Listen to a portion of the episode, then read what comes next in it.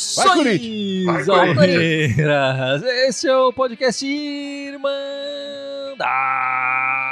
Corintiana número 285, 285 e semana sem Coringão é muito chata, né, Ana? Nossa, demais.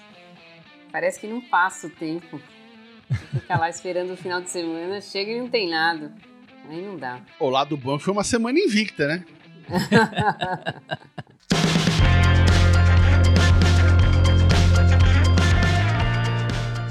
Nessa semana chegamos ao filé mignon da temporada, né? Vai começar a melhor parte da temporada, o que a gente estava aguardando com mais ansiedade, né? Começa na terça-feira a Libertadores e no domingo tem o, o início do Brasileiro, do Coringão, né? É, e eu queria perguntar para vocês até onde esse Corinthians vai é, na Libertadores e no Brasileiro. Até onde você acha que esse time vai, Dudu? Na Libertadores? É, eu quero uma, uma, Enfim, se a gente for pensar Chico Languianamente, todo mundo vai falar que não, é campeão e tal. Eu quero uma, uma, coisa mais séria, menos. É, não, é que assim, eu, eu, acredito que o Corinthians passa da primeira fase, que aí depois precisaria ver os cruzamentos, né? Às vezes você pode ter um caminho mais facilitado, né? Ou pegar, pegar mais bombas. Mas pelo menos com esse time que o Corinthians montou tudo, espero que pelo menos umas quartas de final, semifinal, a gente consiga chegar, entendeu? E no Brasileirão? Brasileirão a gente briga por Libertadores, de vaga direta, eu acredito. Lá para terceiro, quarto lugar, porque time também a gente tem para tentar o título. É difícil, né? Saber. A gente não tem parâmetro nenhum. Qual é o time do, do Vitor Pereira, né? Complicado saber o que, que ele vai fazer. A minha esperança é chegar numa semifinal de Libertadores, mas não tenho certeza. E vai depender de como o Corinthians for na Libertadores, porque se o Corinthians for seguindo né, na Libertadores, se chegar até a semifinal, eu acredito que meio de tabela no máximo.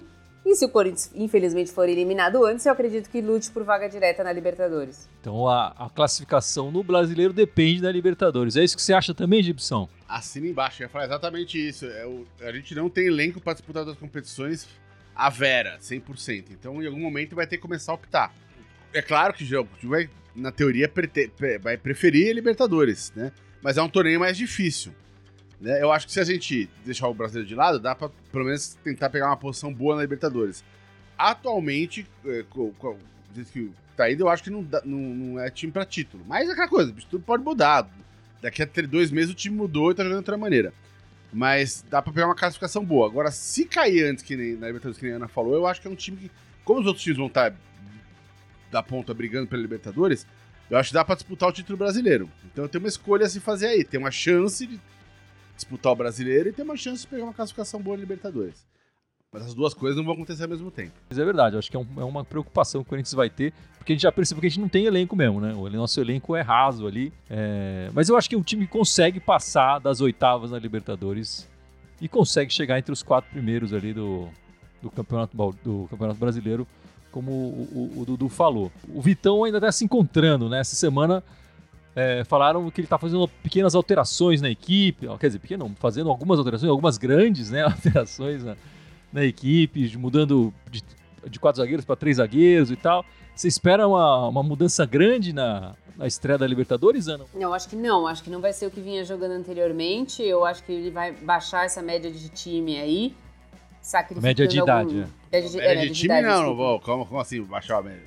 É, sacrificando algum dos medalhões. O quanto isso vai repercutir lá dentro é que eu não sei, né? Mas é, eu não vi ele, ele treinando com três zagueiros, que nem você falou. Eu vi é, uma linha de quatro, infelizmente com o João Pedro na lateral direita e o Fortaleza na lateral esquerda, o Bruno Melo. Bruno Melo, é. Eu acho que o João Pedro entrou porque o Fagner ainda tá num, num departamento médico, não? Eu acho que ele não. Sim, mas é um problema crônico que a gente vem falando aqui há anos. Já não tem reserva pro Fagner. Não, não tem. O, o João Pedro, numa num jogo de, de pressão, condição de temperatura, pressão normal, já dá taquicardia. Na altitude, então, nós vamos morrer vendo ele jogar ali. E a Ana levantou uma questão aí, né, Dudu? A altitude. Acho que o. Enfim, a gente já recebeu informações eh, que o Corinthians vai jogar em La Paz ou que o Corinthians vai jogar na cidade lá do, do Always Red. É, mas eh, ainda não temos certeza. De qualquer forma, vai ser a altitude. Ou vai ser 3.600 ou vai ser 4.000. É, como é que você vê essa primeira partida aí do, do Coringão? É, então, eu acho que só a questão, né? O Corinthians apresentou os inscritos e o João Pedro estava com o contrato até o final do Paulista, né? Precisa ver como é que vai ser, porque também Bem se renovarem com ele vai ser. Acho Bem que lembrado. é. Não tem por que renovar com o cara, né? Exatamente. Então, então, então eu, eu, também não entendi nem o porquê da inscrição, mas enfim.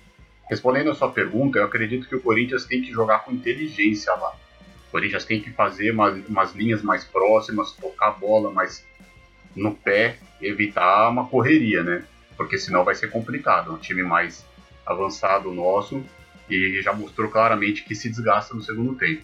Sendo em 3.600 ou 4.090 metros, a, é, no nosso caso não vai ter diferença, né? Os caras vão cansar do mesmo jeito. E nessa condição, eu colocaria o Duqueiroz na direita. Se o Fagner não puder, eu vou prefiro sacrificar um pouco o meio, mas prefiro fazer uma linha de quatro lá com jogadores que já fizeram e a gente tem mais confiança do que arriscar com o João Pedro lá.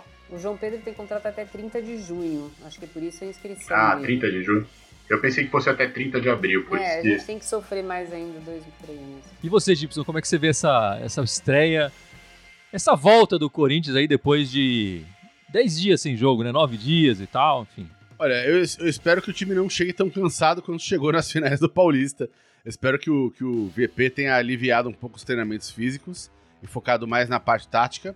É, espero que ele entre com uma média de idade um pouco mais baixa para esse jogo. Ele tem que explicar pro elenco, né? Tem os medalhões, claro, algum medalhão vai ter que sair, mas ele tem que conversar. Falar, olha, cara, eu preciso de velocidade, eu preciso do cara que aguenta o corre-corre. Lá é difícil, cara. Na altura é foda mesmo, a gente sabe disso, né?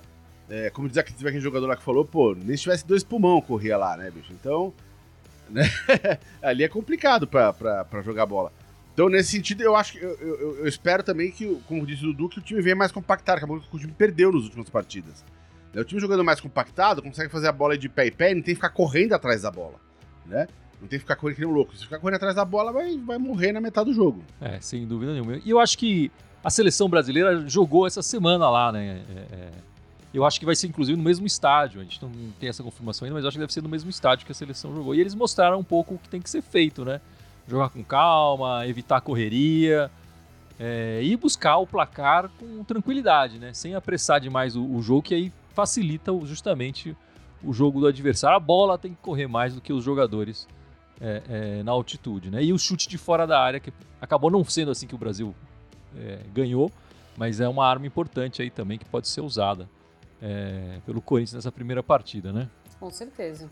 E aí é, eu acho que eu, eu entraria, poderia entrar com o Duqueiroz no, no, no, na lateral direita, mas eu entraria com dois volantes um deles mais marcador, poderia ser o Xavier, por exemplo, e tentaria dar mais liberdade para o Renato Augusto e para o William, que são dois jogadores que chutam bem de fora da área e que podem fazer a diferença nesse jogo, mas que já tem uma idade avançada, então eles não dá para eles ficarem correndo o tempo todo fazendo marcação. E lembrando que esse jogo é, da Libertadores é na terça-feira, hein? Não é na quarta, é na terça-feira. O Corinthians vai estrear na terça-feira. É no SBT, né, Dudu? O jogo vai passar no SBT. No SBT. 9 e meia lá. Eu acho que esse grupo vai depender. Ele, o Corinthians pode tornar ele fácil. Depende da intensidade que o time vai ter. Se o Corinthians entrar com uma intensidade boa, eu acho que o Corinthians consegue bons resultados e, e, e fazer os pontos necessários para ser o primeiro lugar. Mas se entrar o Corinthians que entrou domingo passado, Aí nós vamos ter muita dificuldade nesse grupo. E no domingão, o Corinthians vai enfrentar o Botafogo, o primeiro duelo de portugueses ali. O Corinthians vai ter de técnicos portugueses é, no Campeonato Brasileiro, que está recheado aí com treinadores lusitanos. Eu não tenho acompanhado muito o Botafogo, mas eu queria saber, Ana, o que, que você está esperando para essa partida de estreia? Você acha que o, o Corinthians vai manter a mesma equipe? Enfim, talvez já comece a mesclar, pensando no. Porque esse mês aqui o Corinthians vai jogar oito vezes, né? Vai jogar no meio da semana e no fim de semana é, durante o mês inteiro. Eu não, eu acho que o Corinthians vai mesclar mais para frente. Eu acho que como ficou 10 dias parado, eu acho que vai jogar a estreia do, do, do, Brasileirão com o time titular mesmo. Eu acredito que mais para frente o Corinthians deva mesclar, sim. Mas vamos ter que ver o que vai acontecer com os jogadores, né? Como é que eles vão sair depois da, da altitude de La Paz, né? Eu acho que isso vai depender também. Não tem como a gente saber né, de antemão o que eles vão fazer. Eu acho que nem o seu amigo Vitão da Massa sabe direito o que ele vai fazer ainda. Até porque ele mesmo falou, né? Desculpa, até ele mesmo falou que ele não sabe o que é também jogar na altitude. Ele não faz. Lá na, na Europa não tem muito dessas coisas. Ele não tá acostumado. É, ele sabe jogar na neve, né? É verdade, é verdade, né? Eu acho, que, eu acho que depois que ele terminar essa passagem dele pelo Corinthians, ele vai escrever um livro, né? Porque em um mês ele já jogou no, no em, em campo sem iluminação, em campo que a drenagem não funciona, agora ele vai jogar na altitude, quer dizer, tipo, é um livro, né? Jogo com menos de 72 horas de intervalo. Exato. É. Como é que, que, que você espera da estreia do, do Coringão no Brasileiro, Gipsão? Então, como o jogo é na terça, eu acho que tem que ir pra ser o time titular, cara. Começou o campeonato, disputar três pontos. É, é, é, o, é, o, chavão, mas, cara, ponto corrido, todo jogo é final. Né? Isso aqui vale tanto quanto o último jogo da temporada. Só que a gente só chora no final, porque fala, ah, perdeu. Ninguém fala, perdeu ponto lá no começo. Cara, é entrar pra ganhar três pontos, bicho. Jogo é na terça, dá bastante tempo de se recuperar até, até domingo. Enfim, começar bem o campeonato de pontos corridos é, é bom, né? A gente sabe disso, porque em 2017 foi assim que a gente ganhou, né? A gente começou bem, ninguém acreditava, e quando viu a gente já tava invicto no primeiro turno, né? É, e aí depois o primeiro tirar... turno que deu o título pra gente, né? Porque o é, segundo foi um fiasco, né? Exatamente, exatamente. Então, e por enquanto, quer dizer, a gente não tem como se dividir tanto assim, né? E aí, nesse sentido, eu acho que quem vai, o, a competição que vai sofrer vai ser a Copa do Brasil. A gente vai enfrentar aí, nesse, nessa semana aconteceu o sorteio né, da Copa do Brasil, a gente vai voltar enfrentar a Portuguesa do Rio, como a Ana falou. Parece que vai, venderam o jogo, é isso, Ana? Você acha que o jogo, o jogo vai ser em. Eles, no Estádio do Café em Londrina. Eles estão em negociação, mas parece que vai sim ser no Estádio do Café em Londrina. O estádio lá da, da Luz da Carioca comportava só 5 mil pessoas. Então eles teriam que mandar em outro estádio de qualquer maneira, pelo regulamento da competição, teria que ser um estádio maior. É, de qualquer forma, ainda fica próximo, né?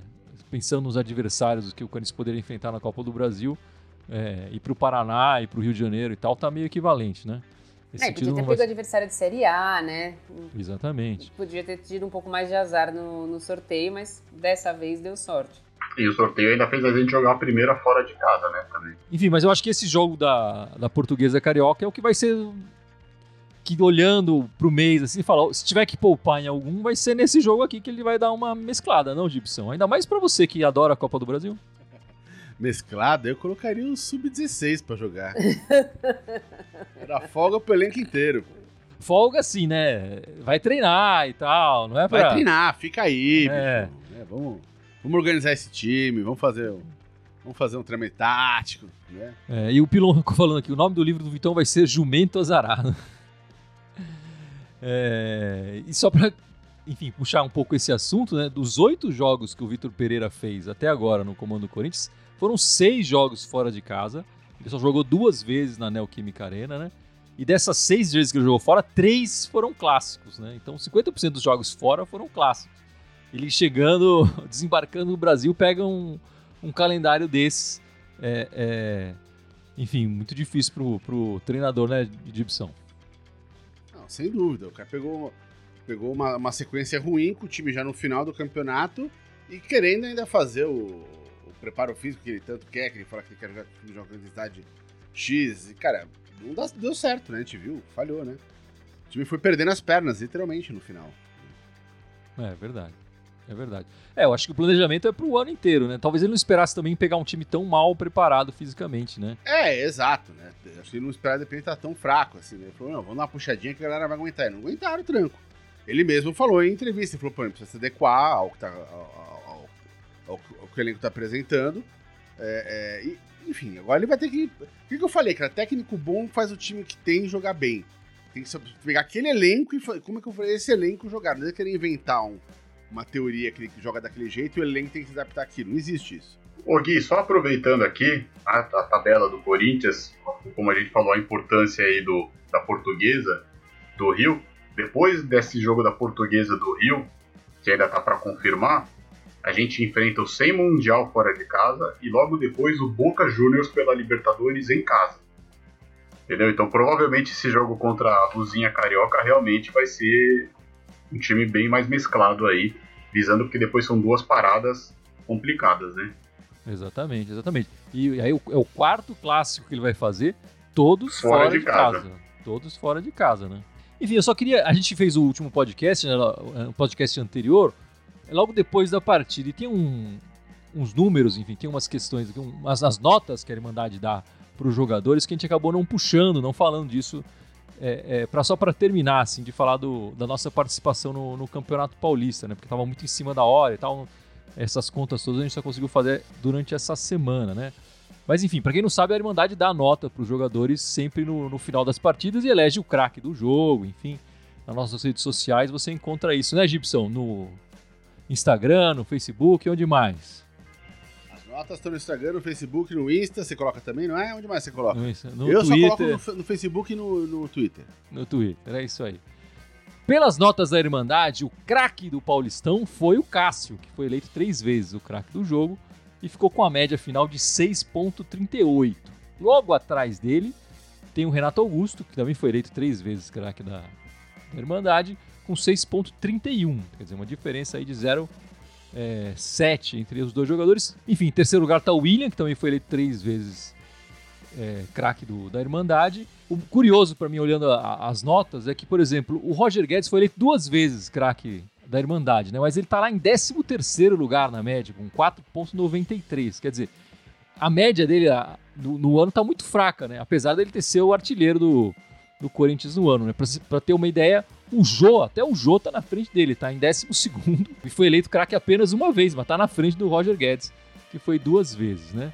E outra coisa interessante que eu, que eu peguei é que, é, olhando para nossa zaga, hoje o que estão falando é que o Gil vai perder lugar, né, né? O Vitão tá treinando o, o time titular sem o Gil e, sem o Paulinho também, né? E o Gil, pela, pela média da Irmandade, jogou muito mais do que o, o, o João Vitor, o parceiro dele de zaga, né? O Gil está em sexto lugar, com 5,33 de média. E o João Vitor está lá atrás, em 14 lugar, só com 4,88 de média. Pelo desempenho no ano até agora, a Irmandade, por enquanto, vê que o Gil melhor do que o, do que o João Vitor, né? Em último lugar, quem tá, Ana?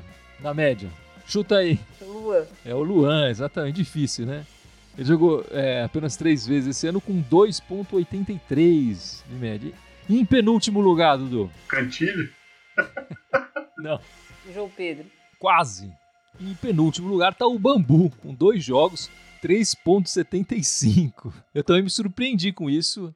É, eu acho que ele não jogou. Enfim, jogou pouco, né? O Bambu, na verdade. Mas tem muito a ver com, com a percepção do, do escândalo lá dele, aquela história toda ele também não treinar, né, Gibson? Sem dúvida. Eu acho até ruim analisar o Bambu pelo tanto que ele jogou, enfim, muito pouco, não dá pra ter, ter referência. É... Mas ao mesmo tempo, cara, o cara se complicou sozinho, né? Então, eu não sei nem se ele deveria ter estreado, para dizer a verdade. Se você for ver, até isso resume um pouco né, a nossa participação no Paulista, porque não foram umas médias, umas notas tão altas, né? Pegando a última nota aqui para puxar o próximo assunto, em quarto lugar na nossa classificação do Campeonato Paulista ficou o Fagner, com 5,82 e ele foi eleito craque uma vez. E ele sentiu uma contusão e ainda é dúvida, né, Gibson, para a primeira partida do, do Corinthians na, na Libertadores. É, exatamente. E faz uma falta danada, né? No último jogo já fez uma falta danada e, cara, se não puder jogar lá. E, e, é um dos caras que tem um físico bom, enfim, que corre bem, que aguenta o tranco, na altitude principalmente, vai fazer diferença. E não tem reserva para ele ali, como a gente já falou Exato, também, né? Exatamente. O time vai sofrer demais se o Fagner não jogar, vai ser né, complicado. Nossa. Não só o time, como o nosso também. Ah, e vale ressaltar só, né, que nós estamos invictos ainda em jogos contra os times bolivianos, né? Tanto lá quanto em casa, o Corinthians ainda não perdeu de time boliviano. Ah, é que é mais um motivo para tomar cuidado, né? Porque em tese é um time é o mais fraco do grupo, mas só tem que ver aí o que, que vai fazer. É que o Vitão da Massa, ele não treinou, ele, a gente não viu ele colocar em campo alguns jogadores, né? Que você citou no Xavier que às vezes você pode colocar o Du para lateral, faz o Xavier mais na frente dos zagueiros e você ficaria mais tranquilo ali, mas é, provavelmente é, uma, é, é, um jogo que o Vitão da Massa vai ter que aproveitar as cinco substituições, né? Porque Senão vai ser complicado. É, e se a gente não tem certeza sobre a presença do Fagner, parece que o Corinthians vai contar com uma novidade no meio-campo, né? O Maicon já tá treinando com o elenco e tudo mais, e todo mundo fala que ele tá, já tá treinando na equipe titular, né? O Maicon, que fez a base toda no Corinthians, estava jogando no Shakhtar Donetsk, é, com aquela confusão na Ucrânia e tal, tava sem clube, enfim, teve dificuldade para chegar no Brasil, aquela coisa toda que a gente falou da guerra e tal. E agora fechou com o Corinthians a princípio tá até o final do ano, né? Pelo que eu entendi. É, por empréstimo. É, ainda tava meio. Por haver isso, o Corinthians estava pedindo isso pro, pro contrato, mas ninguém falou que foi assim que foi fechado, né? Mas ele já tá no bid, já tá inscrito na Libertadores, pode, pode estrear. Boas lembranças do Michael, né, Gibson? Oh, sempre. E, e pelo, pelo que você tá falando com ele também essa semana que ele tá jogando no time titular, é que ele chegou jogando, né? Chegou em condição. Chegou moscando. Então, pô, vamos ver se ele retoma os velhos tempos aí. Vai ser uma, vai ser uma lindeza ver ele jogando de novo no time. E, e parece que ele tá armando o, o meio campo com o Du e o Michael, né, Ana? Tá jogando com os dois ali. Mas quando chegou o Michael, é o que eu pensei que eu faria. Eu não achei que ele fosse fazer, mas eu faria isso. Espero que dê certo aí. Precisa de vitalidade aí para ajudar o nosso meio de campo. É, e o Michael, e disse que jogou os últimos, as últimas temporadas lá no Shakhtar de 5 mesmo, fazendo essa posição de primeiro volante. Ele saiu daqui como segundo no volante, né?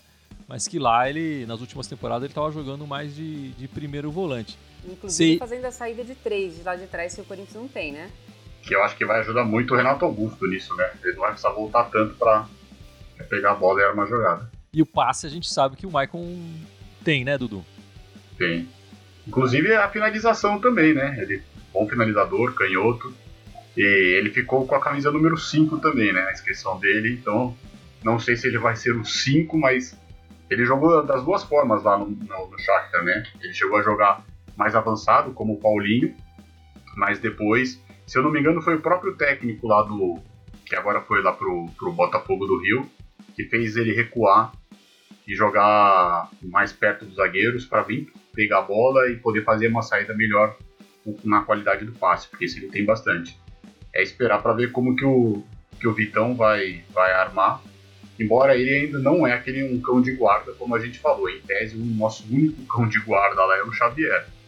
Mas acho que o Maicon chega e é, com certeza ele chegou, aliás, né, e vai ser titular. É, o que a gente tá todo mundo, tá todo mundo esperando. E, e chega quatro anos depois com bastante experiência internacional. A Ana falou, treinou com um treinador português, enfim, jogou jogos importantes da Champions, é, como titular, né? Não foi entrando durante a partida. Toda essa experiência vai ajudar muito o Corinthians na Libertadores, eu não tenho, não tenho dúvida. Bom, meus amigos, e também é, essa semana teve aquela confusão do nosso patrocinador caloteiro continua, né?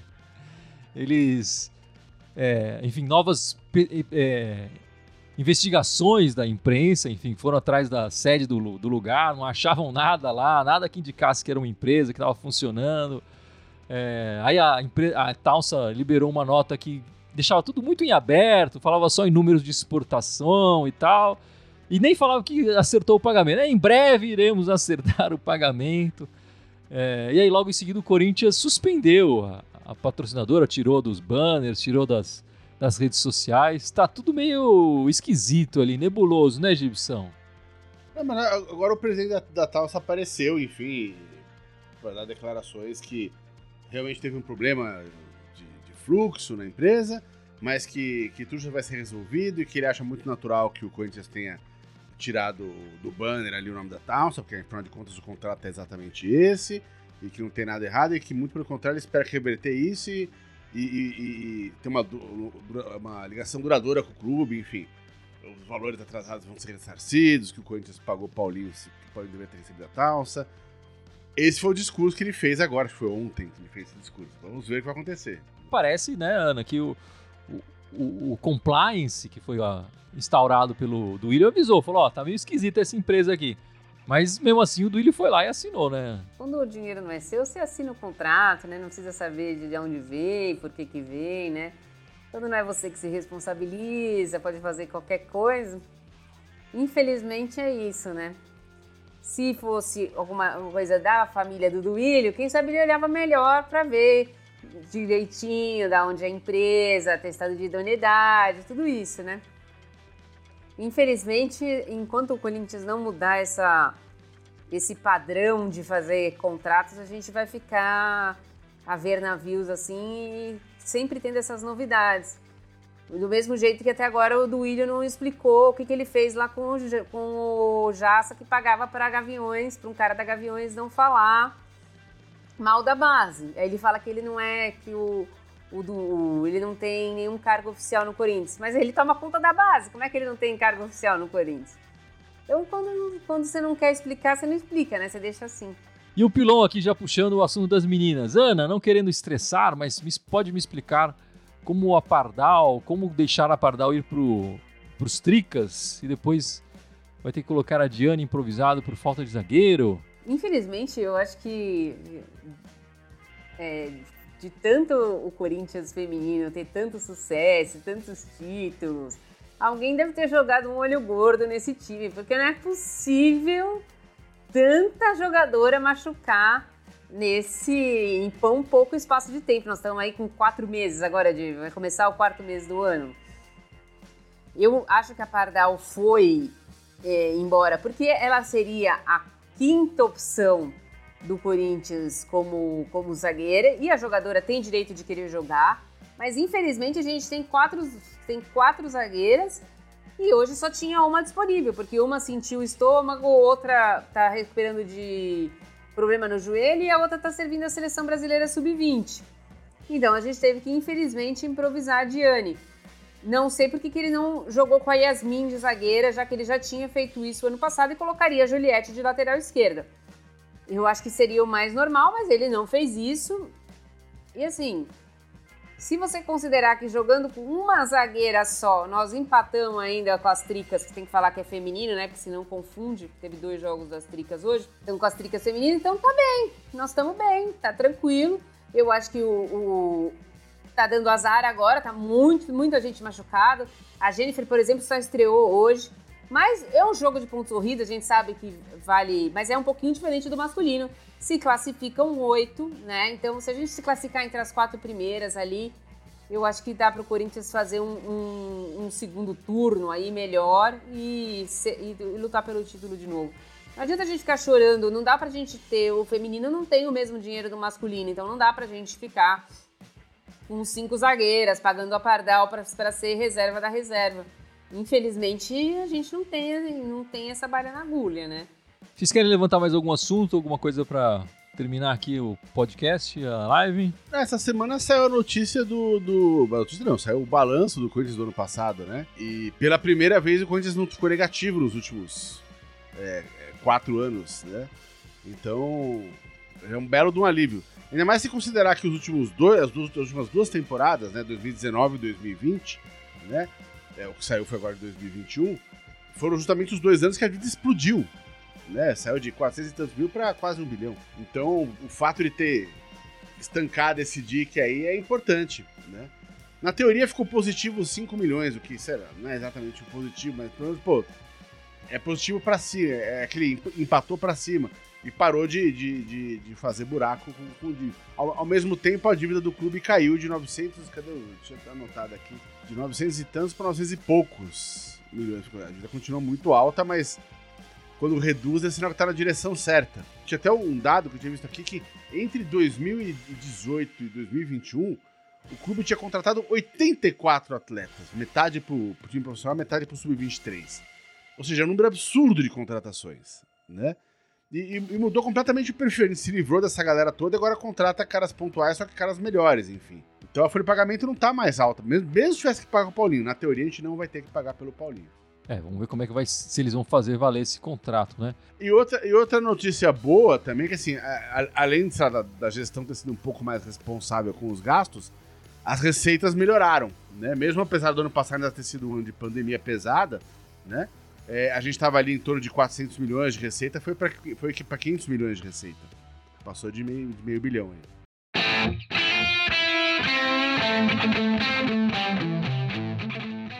Mas é isso então, meus amigos. Vamos encerrando este podcast, essa live 285. E o Dudu vai nos lembrar as nossas redes sociais, certo, Dudu? Opa, claro. A gente agradece aí bastante os comentários de vocês, mas continuem aí seguindo, curtindo a gente, tanto no YouTube, no Facebook, no TikTok, no Telegram, no Instagram, Spotify, iTunes, Deezer, SoundCloud, todos como Irmandade Corintiana TH, só no Twitter da Irmandade Timão.